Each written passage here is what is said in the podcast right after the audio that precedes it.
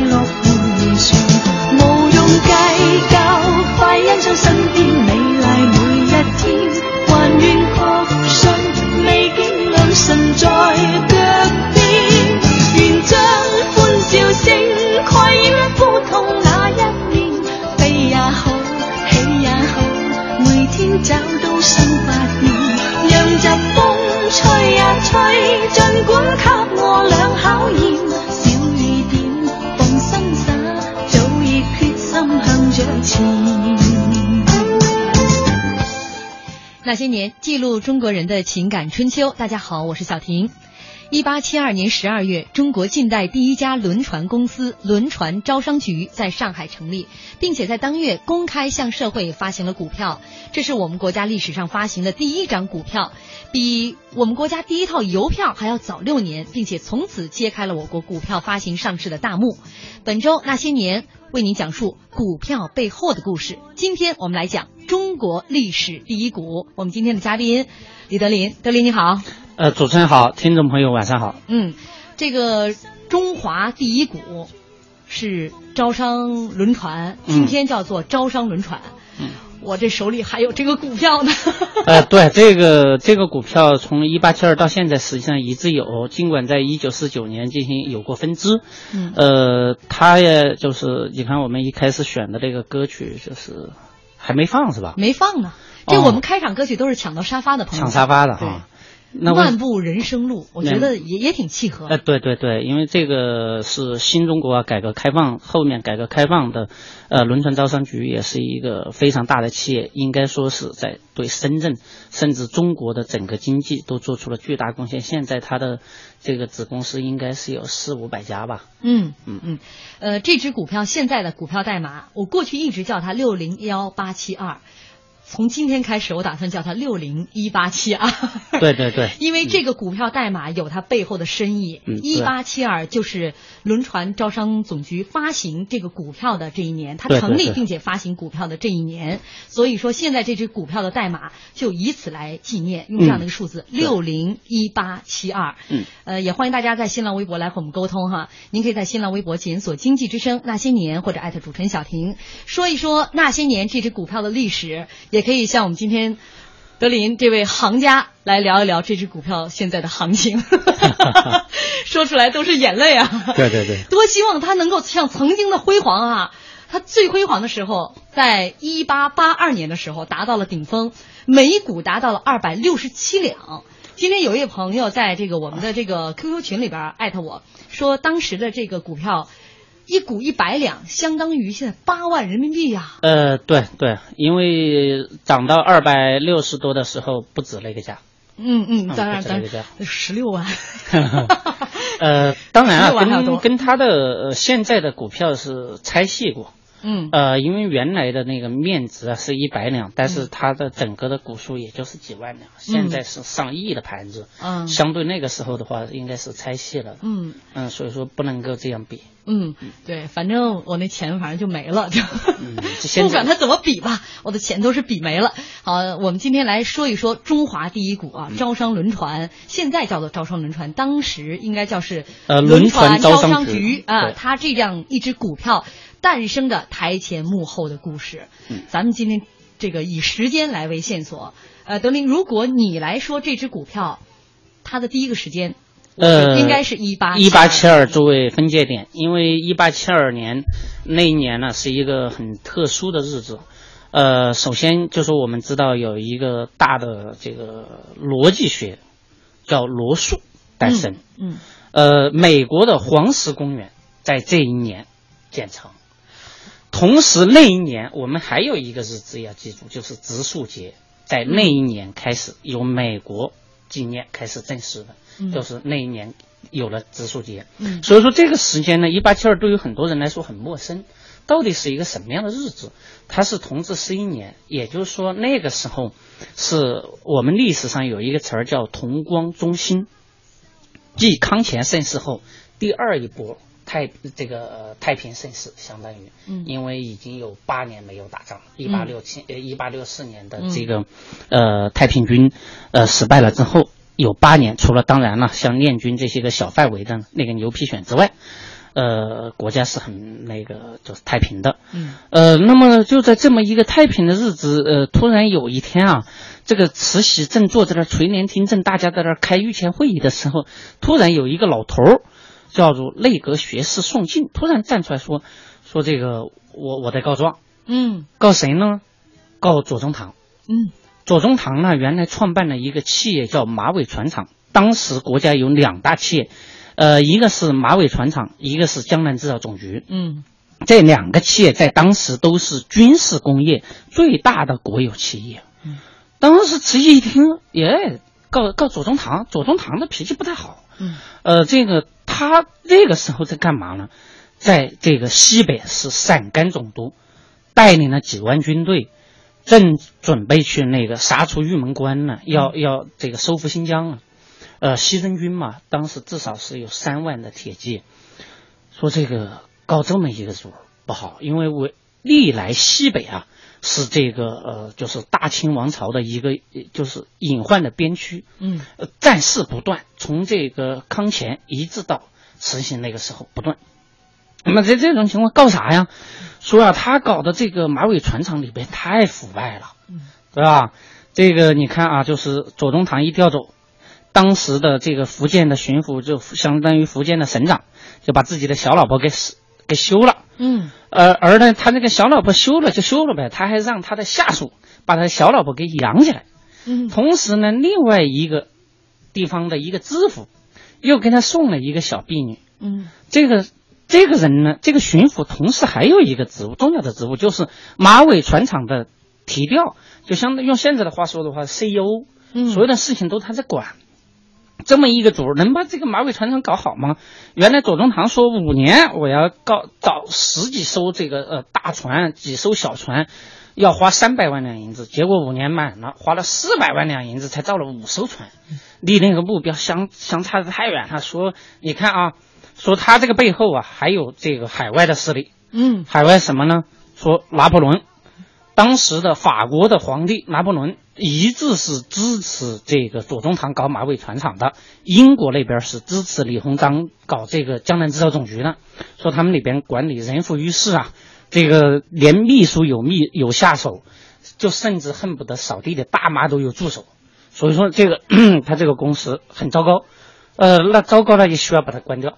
嗯嗯，那关掉的话，那个慈禧想，这个企业一关掉，他有腐败，这么怎么搞，不好吧？嗯，说得让那个左宗棠知道一下，嗯，因为尽管那会儿左宗棠在西北啊，不行，那他就该说发一个停记吧，就像 用现在的话说的话，就是密电，嗯，给他发过去。那这个这个老头儿，人家其实还没告状，还没告完呢，说不仅仅马尾船厂也得关了，江南制造总局也得关了。因为为啥呢？因为他们的左宗棠有多大的仇啊？因为他们一样，这个这老头一下就把相当于把两个人给干掉。嗯，为啥呢？因为左宗棠和李鸿章都是属于这个文人带兵起来的，属于呃武军事集团。这些个人就想，如果带带那么多兵，那慈禧睡不好觉啊。嗯，那他们只有通过搞经济，然后向文官集团进行转。然后你把他们两个的这个厂都关了，然后他们怎么混啊？还是继续带兵吗？对不对？那接下来这个关了这两个厂，究竟该怎么办？又有什么样的后起之秀能够替代这两个厂？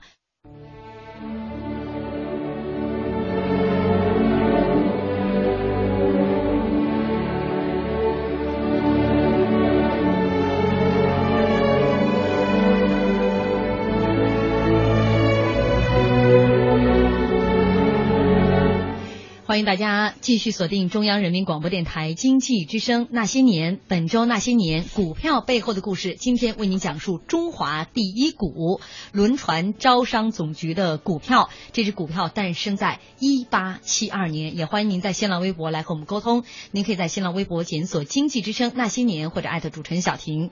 快乐的物语说了，创新还是很不容易的。呃。这个股票的形成，确实在当时的清朝来说是一个创新，但是说招商轮船招商总局的诞生，它并不算是一个创新，因为之前已经有马尾船厂在那儿了。对啊，呃，因为这个马尾船厂啊，就说。它的一个重要的，呃，无论其他的什么人浮于事啊等等这些人事问题都不是问题，核心的就是当时的大清确实没有钱，那你要节省这个费用。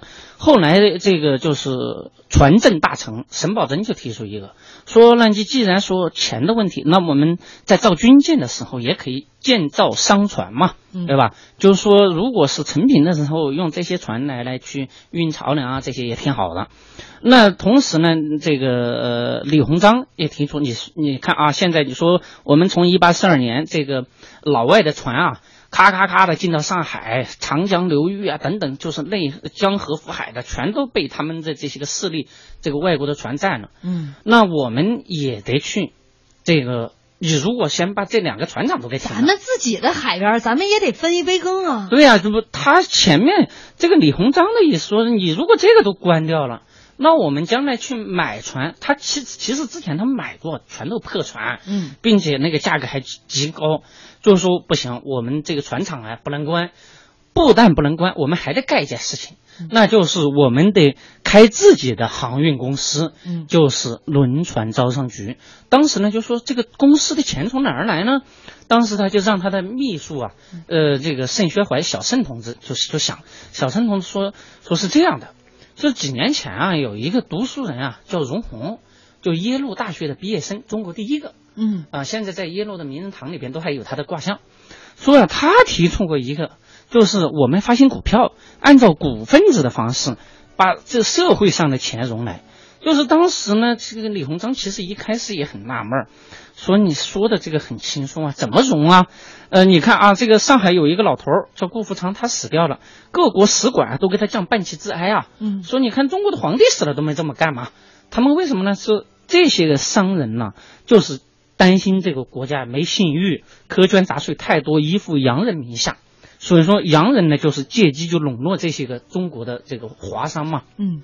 说这些华商根本不愿意，这个小生说不用着急，说啊，我听到一个故事，什么故事呢？就是有一天有一个广东商人，这个广东商人呢，在从香港回上海的途中，哎，就是这个他呀，在船舱里憋得慌，就跑到甲板上去吹吹风。这个吹风的过程中，他就发现一个很奇怪的现象，就是这个这个羊在那咕噜咕噜咕噜喝水，因为按照那个船上的一个标准。就说这个每个人只能喝一半水，说那发给我们中国人的人喝一半水，为什么这个羊能够喝一桶水敞开喝？说我一定得干自己的轮船公司。这个人是谁呢？唐廷枢。嗯，呃，唐廷枢当当时有中国第一买办之称。对对对，用现在的话说的话，就是中国的首席 CEO 吧，对吧？嗯，呃，这个人呢，一开始回来的时候呢，他自己也跟他们的那些个就是呃相遇啊。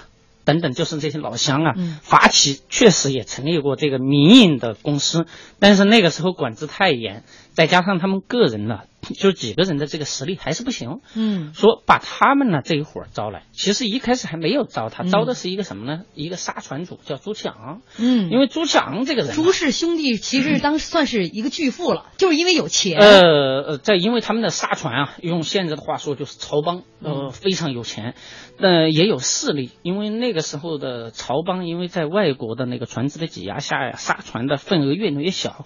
你想啊，那些个。沙船的里边的那些工作人员下岗了干嘛？十万沙船这个这个员工下岗了，是多么不稳定的一个因素，把他招过来。结果这个这个朱老板呢来了之后排场极大，嗯，买的船呢极贵，招股呢被人骗，尤其是比如说当时的首富这个胡雪岩，胡雪岩说我我我买十万吧，最后也没买啊，那些茶商啊这个什么的。最后都承诺都没买，就是这朱氏兄弟呢，对于现代企业管理一窍不通，一窍不通。另外呢，就是也不在招股方面也没有渠道，所以说在运行的起初，基本上这个这个这个厂也是以亏损。对朱这个朱强他们兄弟也还是招了点股，比如说这个上上海的于氏啊。招来了，人家认购了两万，结果咔咔咔回家就被那个杀船的那些个船主给扔鸡蛋了嘛，嗯根本就招不着股票，招不着股票，李鸿章着急啊，李鸿章从那个副部拨了那个二十万串的这个兵部，拨了二十万串的，就是相当于军饷，嗯，呃，同时呢，在那个他，因为他直隶总督啊，又从直隶那边又拨了那个一部分的呃费用，自己还掏腰包，呃，买了五万，他还不好意思，还搞了个化名儿。对吧？这个，但是呢，这个还是不行。这个时候，沈沈秀怀说：“那你得请这个，呃，唐老板唐廷枢出来。”嗯，唐廷枢是广东人，而且后来他是总办，底下还有这种其他的这种会办。包括后来的这个许润，他们都是其实呃，还有这再到后来的很多人都是老乡，广东老乡。而且这个唐廷枢啊，自小跟他父亲在香港，在这个学校里边也是学了一口流利的英文。回到这个最后在上海，不是这个颐和洋行，他在当总买办的时候英语也好，嗯，而且他也有这方面的这个经验，对，所以他一来算是打开了一个局面。呃，他来的话，就说首先一个就是他在人脉，他的朋友圈很好。嗯，首先就说广东香山那一块儿，那他们都是姻亲关系、朋友关系很很多，这个不用说。他同时因为在上海颐和当买办的时候，跟江浙商人又建立了非常不错的关系。嗯，所以说他的招股啊异常的顺利。呃，当然了，就是这个招股的异常顺利之后，但是他面临了很大的问题，就是说。突然冒出一个中国的航运，要开到长江这个航线去。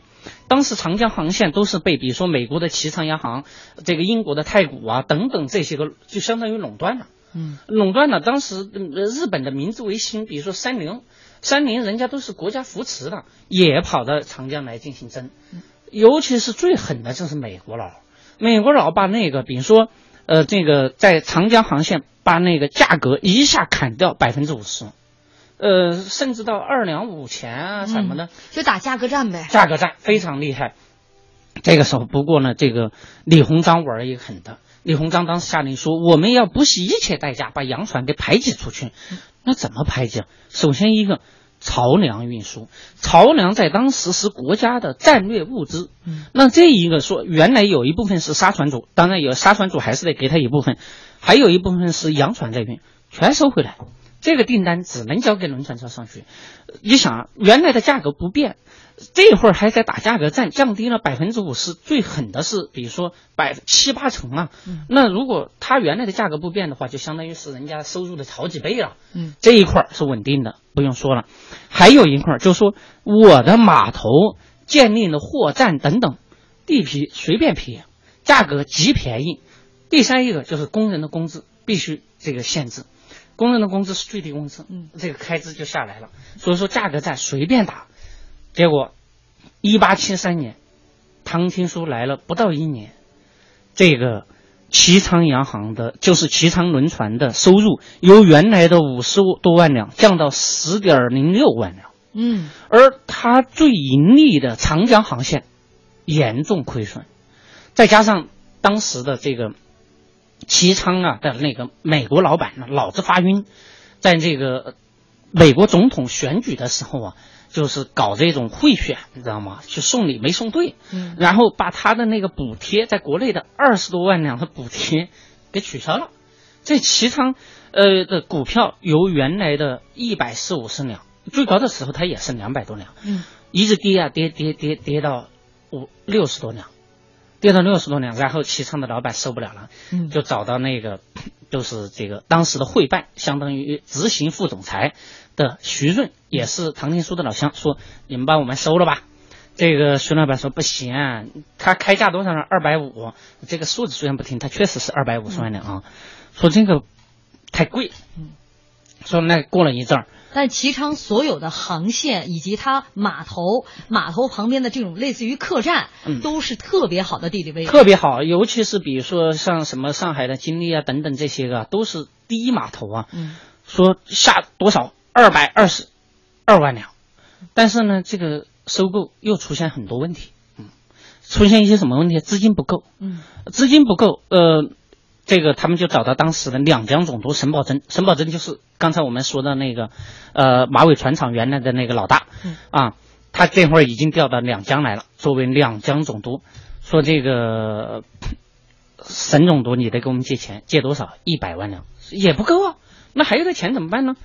再发增发股票，增发股票，政府下红头文件，就是在江淮啊下红头文件，你的盐商或者其他商人，你必须认购招商局的股票。嗯不然的话你就靠不了。嗯，那不靠不了，你做什么生意啊？不行吗？很快就把这个齐昌并购了。这个过程呢，大家可以去百度啊，嗯或者是怎么样的都可以。那背后出现了很多怪事儿，什么样的怪事儿呢？内幕交易，很多人都说你这个太扯了，现在才有内幕交易老鼠仓，对吧？尤其是你看证监会最近抓好多基金经理老鼠仓，告诉你，在那个时候就有人开始玩老鼠仓了。嗯这个齐昌的老板不是要把这个齐昌要卖给招商局吗？那个时候的股票才多少？六十两，嗯六十两价格很低，就是那个时候因为这个齐昌的船不行，太古啥的都不愿意收，都不愿意收呢。这个只有轮船招商局有那个实力。这个时候啊，这个就是唐廷枢和徐润两个一合计，说他这个股票挺低的，如果轮船招商局把它齐仓给收了的话，它这个股票只要消息一放出去，你想重组概念嗯得涨嘛？轮船招商局是当时中国的第一股，嗯第一股跨国并购，而且是有着官商的这个背景的呃，，还有政府支持。你想，两江总督提供的资金，对不对？这多好要！题材有题材，要概念有概念。对，要实力有实力，有一机会啊。然后在这种时候说没钱，嗯他们自己也拿不出那么多钱买股票啊。他们想了一招，就跟那个李李鸿章同志打了一报告，说这个李总啊，我们现在这个招商局啊，跟他们这个竞争，亏损的厉害，需要申请点儿资金来支持。申请多少啊？怎么也得五十万两。嗯然后他们以这个公司亏损的名义啊，要要资金注入的方式把资金申请来了之后，然后他们咔咔咔就买了这个齐昌阳轮船的股票。嗯买完了之后呢，大家伙儿开始商量要把这个齐昌轮船给收收了。哎，最后这个事儿呢，这应该也是中国。最早的老最早的老鼠仓，对对对 呃，微博上礁石浪花说：“哎呦，李老师讲的真清楚，真流畅，真生动。”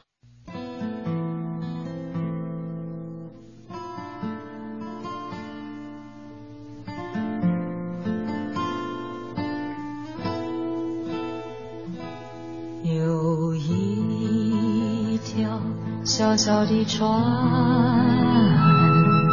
漂泊过东南西北，漂泊过西北东南，承载了多少憧憬，带来了多少梦幻，来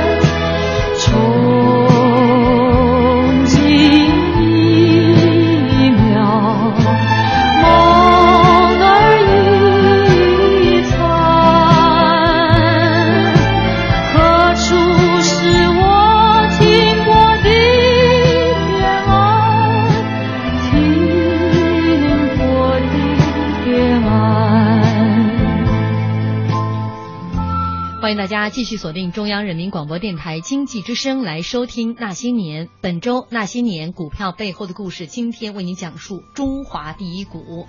也欢迎您在新浪微博检索“经济之声那些年”或者艾特主持人小婷。微博上深井这位朋友说：“轮船招商局是我们历史课本上那个传说的轮船招商局吗？”没错，就是那个股票，就是那只股票。一八七二年诞生，这首歌叫做《船》。一八七二年诞生的那艘船，经历了一百四十多年的风风雨雨，中间有很多的坎坷，但它今天依然在行驶。呃，也欢迎大家呃继续在微博上来和我们沟通啊。说到这只股票的历史，刚才我们讲了，由这只中华第一股的诞生，也衍生出了。中国最早的老鼠仓，对对对，呃，这个老鼠仓呢，后来是因为呃有一个这个国之监祭酒，相当于现在的中央大学的校长，嗯，呃，有一天就举报说这个他们啊搞老鼠仓，嗯，然后就派人去查呀，说这个这个消息，我觉得国子监祭酒这学问够渊博的。一般人就是这种，因为股票这个事情，其实当时老百姓很多人不敢买，对，不懂嘛。因为但当然啊那个时候其实轮船招商局那个股票在那个时候已经有很大的影响了，嗯，有很大的影响。就是在古代有一句话，就是对于这个呃小姐呀或者是夫人呢，就是大门不出二门不迈嘛，嗯，对吧？但是那个时候你知道有多疯狂？他们炒股票，那就是好多那个就是闺阁小姐把自己的头饰啊。都给当了要去买股票的，啊，就是在那个报纸的，比如说《申报》啊这些的鼓动之下，其实除了这个，当时除了这个轮船招商局，呃，到这个一八呃八三年的时候啊，就是胡雪岩死，呃，就是垮掉那一年的时候，呃，开平煤矿啊等等好多股票都出来了，嗯，尤其是那个矿物股票，呃，还有一些个什么牛奶股票。报纸股票、印刷股票，在当时中国应该是有一百多种股票了。嗯，因为股票市场已经很成熟了。嗯嗯，当然了，这个就是这个国子监祭酒，这这个王先谦啊，这这老头呢，呃，他举报也是有政治目的的。呃，当时的这个南阳和北阳，南阳呃是这个刘刘坤一，是这个李鸿章的死对头；北北阳是淮军领袖李鸿章。所以说他们两个本身就不对付，因为这个轮船招商局就是北洋发起的嘛，呃，这是有一个政治背景，呃，这个政治背景我们不说，我们在说他到底是谁举报的，谁举报的呢？盛宣怀举举报的，为什么是他举报的？盛宣怀当时呃，就是那个轮船招商局不是还要呃那个煤呀等等吗？嗯。这个李鸿章派他去湖北挖煤呢，嗯，哥们儿在湖北挖煤，到处挖坑，没挖出煤来，正垂头丧气。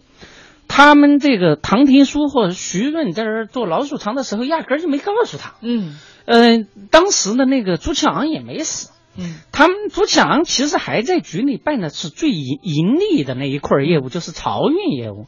也没告诉朱强，朱强有一天很不高兴，就跟盛传怀说他们两个在那搞老鼠仓，没有告诉我们买股票。嗯，然后这个事儿慢慢就是兄弟有钱的时候 没有大家一起赚，因为唐廷枢后来几年是把轮船招商总局是带到了一个正轨上，但带到正轨上之后，开始有了一些人事的纷争。对，盛宣怀想安排自己一个亲戚进入轮船招商总局。当时被拒绝了，都被拒绝了。对，说这里边所有的人事关系都要得到唐廷书、唐廷枢他的对徐润他们俩的安排。对，所以说盛宣怀跟唐廷书的这个已经是势如水火，对，已经有居于了。他们两个之间就是有有一定的问题。那还其实呢，盛宣怀他在举报人家做老鼠仓的时候，他自己屁股上也不干净。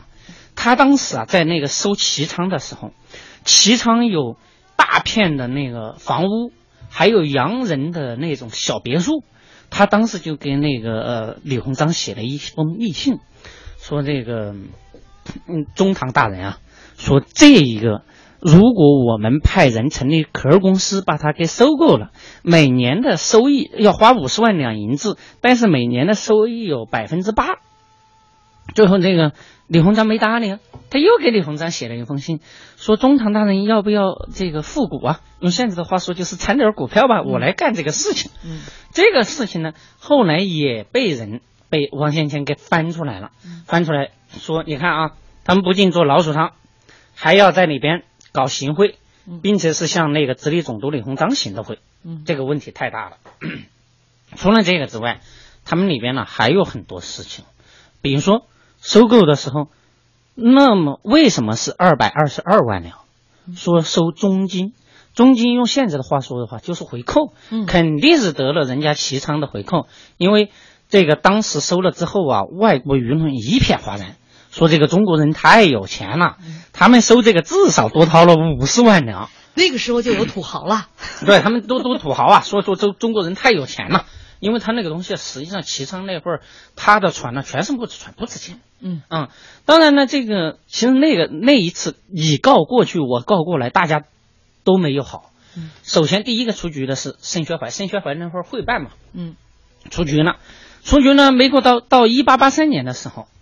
这个当然啊，那会儿徐润呢，他们还是在里边，李鸿章进行回复，用现在的话说的话，就是维护把他们呢给拿保下来了。嗯，保下来了之后呢，这个相反的两江总督刘坤一滚蛋了，从两江。嗯，到了一八八三年的时候，那一年金融危机，金融危机的最一开始就是这个深思的崩盘，深思的崩盘呢，跟当时的这个情报系统有关系，人家欧洲丰收。是胡须岩得到的情报是，呃，这个欧洲欠收，所以说他就豪赌绅士就不卖，当然不卖。他同时他的资金链也有问题，因为那个时候呃，这个西部的仗已经打完了，他没有给国家贷款，拿不了回扣了，所以说呢，这个胡雪岩的资金链本身就出现一些问题。那个时候由于胡大老板的资金链出现问题，他的富康钱庄以及他所有相关联的权庄全部倒闭。那个时候，整个因为那个时候的，刚才我们说到那些闺阁的这小姐啊，呃，国家太太都炒股票啊。突然有一天，钱庄的钱庄自然会炒股票的。钱庄倒闭了之后，相互之间拆来拆去，三角债、烂债出现了之后，当时的其呃这个颐和洋行，也就是唐廷枢原来的老东家。在中国坐镇的这个买办是谁呢？是他的哥哥唐廷植。嗯，他的哥哥就接到其这个颐和洋行的老板说，现在中国的这个经济实形势太危险了。呃，除了刚才我们说的资金面以外，还有一个更重要的是，法国人的军舰已经开到了这个这个说福建啊，说那边要准备呃，就上海啊也开到上海了，要跟中国打仗了，就是我们说就是历史上说的中法战争。嗯，当时是战争一触即发。那如果战争来了之后，这些个商路啊等等都会受到阻碍，那资金量呢、货物啊等等都会在那个时候出现问题，所以说你赶紧得抛。当时招商局的股票已经到了二百六十七，嗯，就是它的最顶点的时候，最顶点的时候，啪一抛，这下完了，招商局的股票下跌，下跌呢又开始清理，下跌它资金就出现问题吗？嗯，一清的时候发现。这个钱有一部分钱流到房地产里边去了，就像现在的这些个大型企业一样，资金流出去干嘛？要么炒股票，要么炒房地产。嗯，当时轮船招商局的这个资金也流到这个房地产去了。当时的这个中国的最大的房地产商是谁呀？徐润。对，二十五万两，他拿去干嘛呢？他他其实一开始他没有想去这个轮船招商局挪资金，因为一个英国骗子。这个号称爵士，说要去美这个欧洲给他卖股票，然后跟他一起搞房地产开发，三千多亩了，在上海，当时绝对的超级大盘。结果那个骗子不回来，徐润没钱，没钱了的话，那他因为他是这个轮船招商局的，嗯，这个常务副总裁啊，当时这个很多人不在里边，他随便挪钱啊，挪过去，结果呢，这个盛宣怀一抓住把柄，因为他们前面老鼠仓没带他们玩嘛，这一下抓住啊！你在我们这儿挪挪这个公司资金啊，挪用资金罪，然后人没抓起来，但是把你的房子、就地盘啊这些给抵给我，嗯，一下这个最大的房地产商破产了，嗯，说你你们道德都有问题，然后呢，这个盛宣怀就成了这个轮船招商局的督办，嗯，但是呢，这个很有意思，他成了这个老大了之后啊。他其实一股都没有，一毛钱都没掏。到了一九零三年的时候，他已经成了最大的股东。嗯，这中间又玩了很多手。要说这个徐润呢，他其实曾经是齐昌洋行的总办，嗯。这些人呢都是在这些大的当时的洋行底下当总办，所以人脉关系很广。嗯对。许润刚才呃，这个德林也说了，中国当时最大的房地产商，嗯。可是金融危机来了之后，他的那么多钱全部压在这个地产上，嗯。卖卖不掉，不租嗯。租不出去，对。所以说呃，当盛宣怀向他开刀的时候。他尽管在短时间内筹措了很多资金，但依然没有把轮船招商总局的这个资金窟窿给补上。对所以说在这场人事斗争当中，盛宣怀成功的把徐润，就是唐廷枢的这一支成功的排给赶解出去。出去了。对，呃，赶出去了之后呢，他就开始要往这个招商局里边揽权。嗯但是在这个过程之中啊，其实也发生了很多事情。嗯一八八三到这个后来的中日战争啊等等，呃，这个盛宣怀也帮助李鸿章做做这个什么，呃，比如说做一些汉奸，嗯做一些间谍，嗯做到最后做的是李鸿章他们家的，搞出了很多。但是有时候发现铁打的营盘流水的兵，对对对呃，盛宣怀这么苦心经营，人事关系这么复杂，终于胜了一筹之后，后来又被袁世凯，对，一九零三年是这样的，就说呃，这个咱们先进广告吧，咱们先广告太多。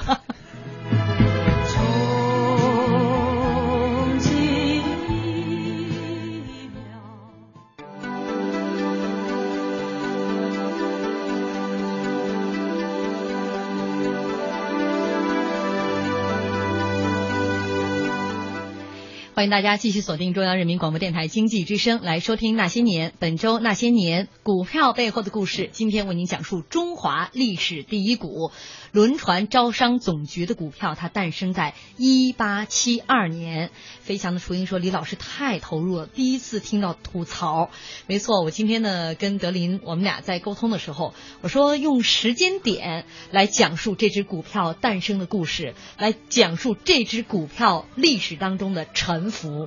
结果呢，现在我总结出几个关键词儿：性贿赂、老鼠仓，然后权力争斗，嗯是吧？嗯，对。还有什么？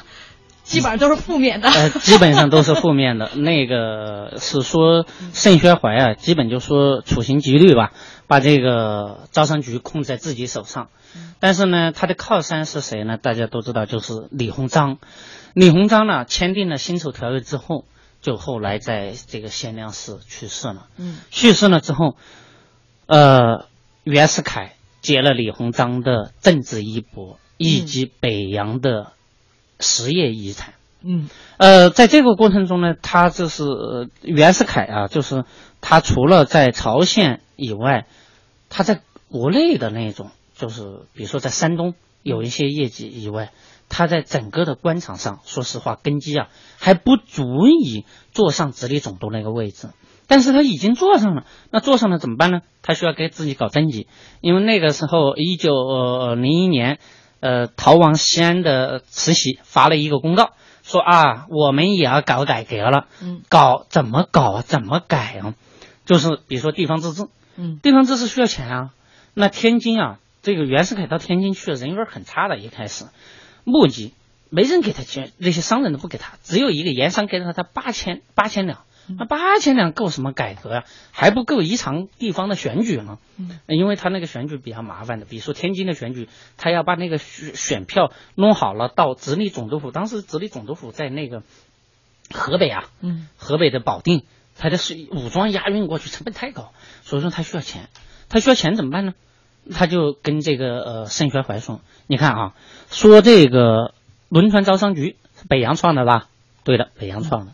那我们现在啊，有两个办法。第一个办法呢，就是你把一半的股票卖给我们，要么呢，就是你每年认购我的北洋公债，就是说我发一堆债券，嗯你招商局的买，这 都是抢，对吧？那这个盛宣怀一看说你，其实你不说你每年也在发公债，也在强行认购，这个那除了发公债以外，说这个股权最后就别买了吧。那这个袁世凯说定归国有，就是说我一定要收，嗯一定要收。这个盛宣怀说这个他用了一句话叫“袁同志以食压卵”，说你看你是一直隶总督，我们是一股民，欺负人嘛。欺负人嘛。但是袁世凯说，你我们得好好谈，我还给你二百万两。哎，这个话一说完之后，他发现不对，说我还得派人去查一下账，嗯，因为怕你里边搞假账。嗯，最后一查了，说你这个好多资产我们得核减，掏不了那么多钱。最后这个盛宣怀搞了一招，跟那些股东、股东那些股东说，你们千万不要在那个上面签字啊，就这样一直拖着。袁世凯最后没办法，说那你你不让股东转，那我得换人，对吧？不换思路就换人嘛。又让徐润进来，作为这个总办，嗯，来专门管这个事情，一直管到什么时候呢？管到一九零九年。一九零九年，那家伙就不把那个招商局糟蹋的不成样子了，规模已经就是亏损了，每年亏损。当时的这个就是呃，基本四分之一的钱，每年几十万，至少要从这个招商局提走，供北洋用。后来这个一九零九年的时候，摄政王上台。摄政王上台，因为摄政王跟袁世凯关系不太好，把他直接给罢了，然后到那个河南老家回去钓鱼去了。哎，这个时候，盛宣怀走了门子，说我一定得把这个招商局给拿回来。他怎么拿呢？就是他当时啊，行贿了郑国公，当时的度支部尚书，因为度支部尚书跟那个隆裕太后啊，是姻亲，是姻亲。这个关系很深，然后他通过一些个招数，成了邮传部的侍郎，带到邮传部的尚书，不仅仅把招商局又控制在他手上，什么这个川这是铁路啊等等这些个也全部控制在他手上，同时他还想玩一把大的，对吧？把比如说把川汉铁路收归国有啊，最后就玩完了。嗯，但玩完了呢，到了这个一九零二年，那个。寒冷的冬天，哥们儿跑了。嗯，因为当时啊，就是执政院要杀头，因为他收归国有这个措施了。他跑到日本了，我们曾经讲过。呃，跑到日本，嗯，对啊？结果这个时候，孙中山杀回来了，革命来了。嗯，革命的要钱啊，黄那个黄兴的部队要钱啊，没钱，因为孙中山回来就带了四个口袋儿，嗯，没钱，没钱怎么办呢？黄兴说：“好办法。”把这个盛宣怀他们家的人给扣起来，把他们家的财产全给查封。查封呢，有一条件，就是你得用轮船招商局的股票以及资产抵押，跟日本的这个恒恒密银行等等来进行抵押贷款。那个时候的盛宣怀已经在日本神父了，说不行，这个我不是一个人能做得了主，因为他不知道。革命背后是什么来路？因为这个孙中山已经在南京成了临时大总统了，那会儿袁世凯还在北京呢，还在劝那个隆裕太后说让皇帝退位吧，让皇帝退位吧。这个盛宣怀就一直在等，等这个袁世凯到底能把皇后这个就是皇帝搞搞得下来不搞不下来？因为如果搞不下来的话，呃，不一定革命会怎么样发展嘛。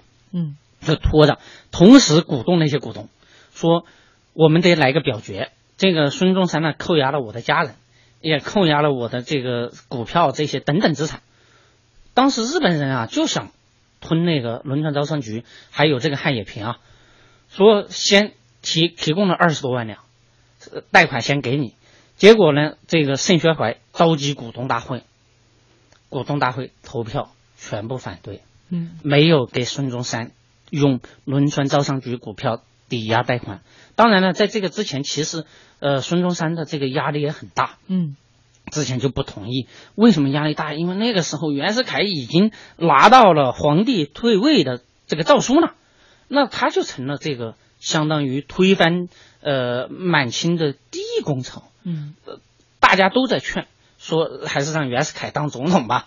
孙中山如果这个时候又没钱，人家股东又反对，他还要执意去当总统的话，那国内就会大乱。这个跟革命的初衷不太相符。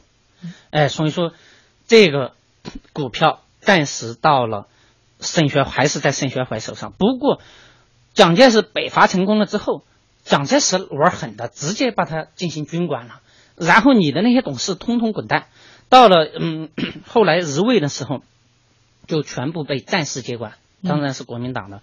到了一九四九年的时候，呃，这个中国人民解放军打到上海的时候，全部接管了。轮船招商局，嗯，到了这个改革开放，这个呃南海边嘛，对吧？我们刚才那个音乐放的，说这个轮船招商局由袁庚同志就是国务院亲自批的，袁庚同志到轮到呃社口，蛇口，蛇口，蛇口，去这个重建轮，相当于轮船招商局。嗯。这个轮船招商局成了现在改革开放的一大工程，到现在为止也是中国的呃一个很重要的支柱型的企业。嗯，几经沉浮一百四十二年的时间。对。呃，一八七二年到今天啊，二零一四年，一百四十二年的时间。呃，其实当年这个，我今天在找很多图片。